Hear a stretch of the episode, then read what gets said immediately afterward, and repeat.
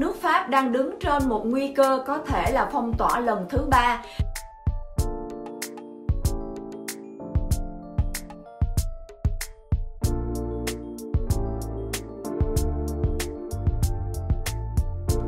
Hi, xin chào các bạn, chào mừng các bạn đã đến với kênh của Melissa, kênh chia sẻ về cuộc sống Pháp, kênh chia sẻ về văn hóa kiến thức ở Pháp.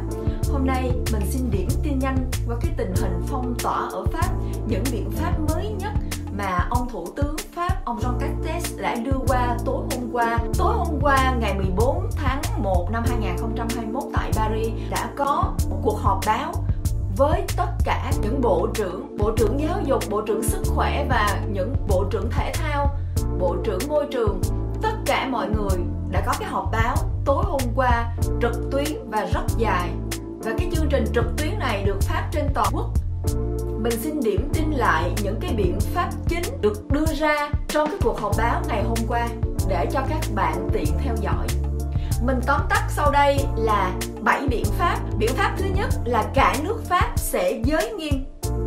Bắt đầu từ ngày mai là ngày thứ bảy, ngày 18 tháng 1 năm 2021. Giới nghiêm bắt đầu từ 18 giờ cho toàn nước Pháp chứ không phải là cho những vùng miền bị nhiễm như cách đây 15 ngày.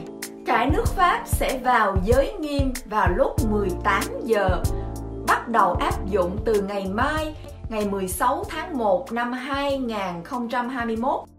Cái điểm cần lưu ý thứ hai là các ngành nghề thương mại, các shopping, siêu thị mạnh những biện pháp phòng ngừa để tránh lây nhiễm cho khách hàng bởi vì cái biện pháp này đã nới lỏng 15 ngày qua cái điều cần lưu ý thứ ba là nước Pháp đang đứng trước nguy cơ bị phong tỏa lần thứ ba nếu từ hôm nay cho đến 15 ngày sắp tới, tình hình bệnh không giảm, thì nước Pháp sẽ có nguy cơ bị phong tỏa lần thứ ba vào bất kỳ lúc nào. Thứ tư là tất cả các trường học vẫn tiếp tục mở cửa.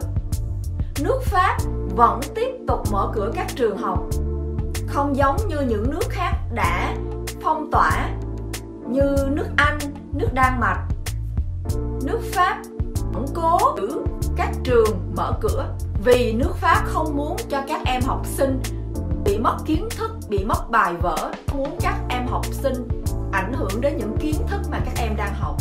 Tuy nhiên, củng cố và siết chặt những biện pháp sau đây ở các trường học phổ thông. Nhất là tăng cường siết chặt những cái biện pháp ở căng tin, tránh cho các em lây nhiễm. Biện pháp thứ hai cho các trường học là cấm tuyệt đối các môn thể thao trong không gian khép kín.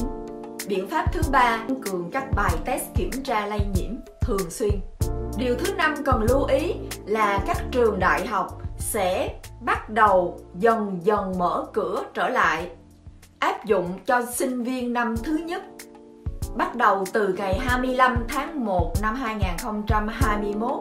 Điều thứ sáu cần lưu ý là chúng ta sẽ triển khai triệt để việc tiêm phòng vaccine cho những đối tượng ưu tiên. Ai, những ai là đối tượng ưu tiên? Những đối tượng ưu tiên là những người già trên 75 tuổi và một nhóm đối tượng ưu tiên thứ hai là những người có mắc bệnh nền nguy hiểm có mắc một trong sáu bệnh nền nguy hiểm, bất kể tuổi tác, sẽ được triển khai chích vaccine ngay từ ngày thứ hai 18 tháng 1 năm 2021.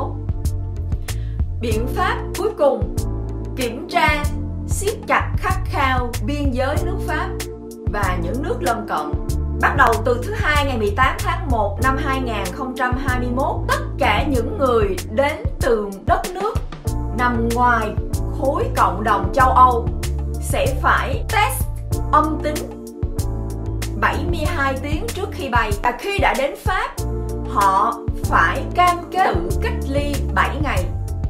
Và sau 7 ngày họ phải làm test lại một lần nữa.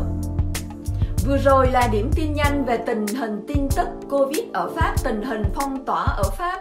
Nước Pháp đang đứng trên một nguy cơ có thể là phong tỏa lần thứ ba. Chúng ta chưa biết trước được, không ai biết trước được. Nhưng chúng ta hãy theo dõi từ đây cho đến 15 ngày sắp tới xem tình hình như thế nào. Các bạn nhớ hãy đăng ký kênh để có được những thông tin nhanh nhất. Mình sẽ cập nhật mỗi ngày cho các bạn ngay từ khi mình có những thông tin nếu như các bạn có những câu hỏi, xin mời các bạn hãy comment, hãy đặt những câu hỏi trong phần bình luận. Mình sẽ trả lời trong thời gian nhanh nhất. Xin cảm ơn các bạn và hẹn gặp lại. Xin chào tạm biệt. Bye bye.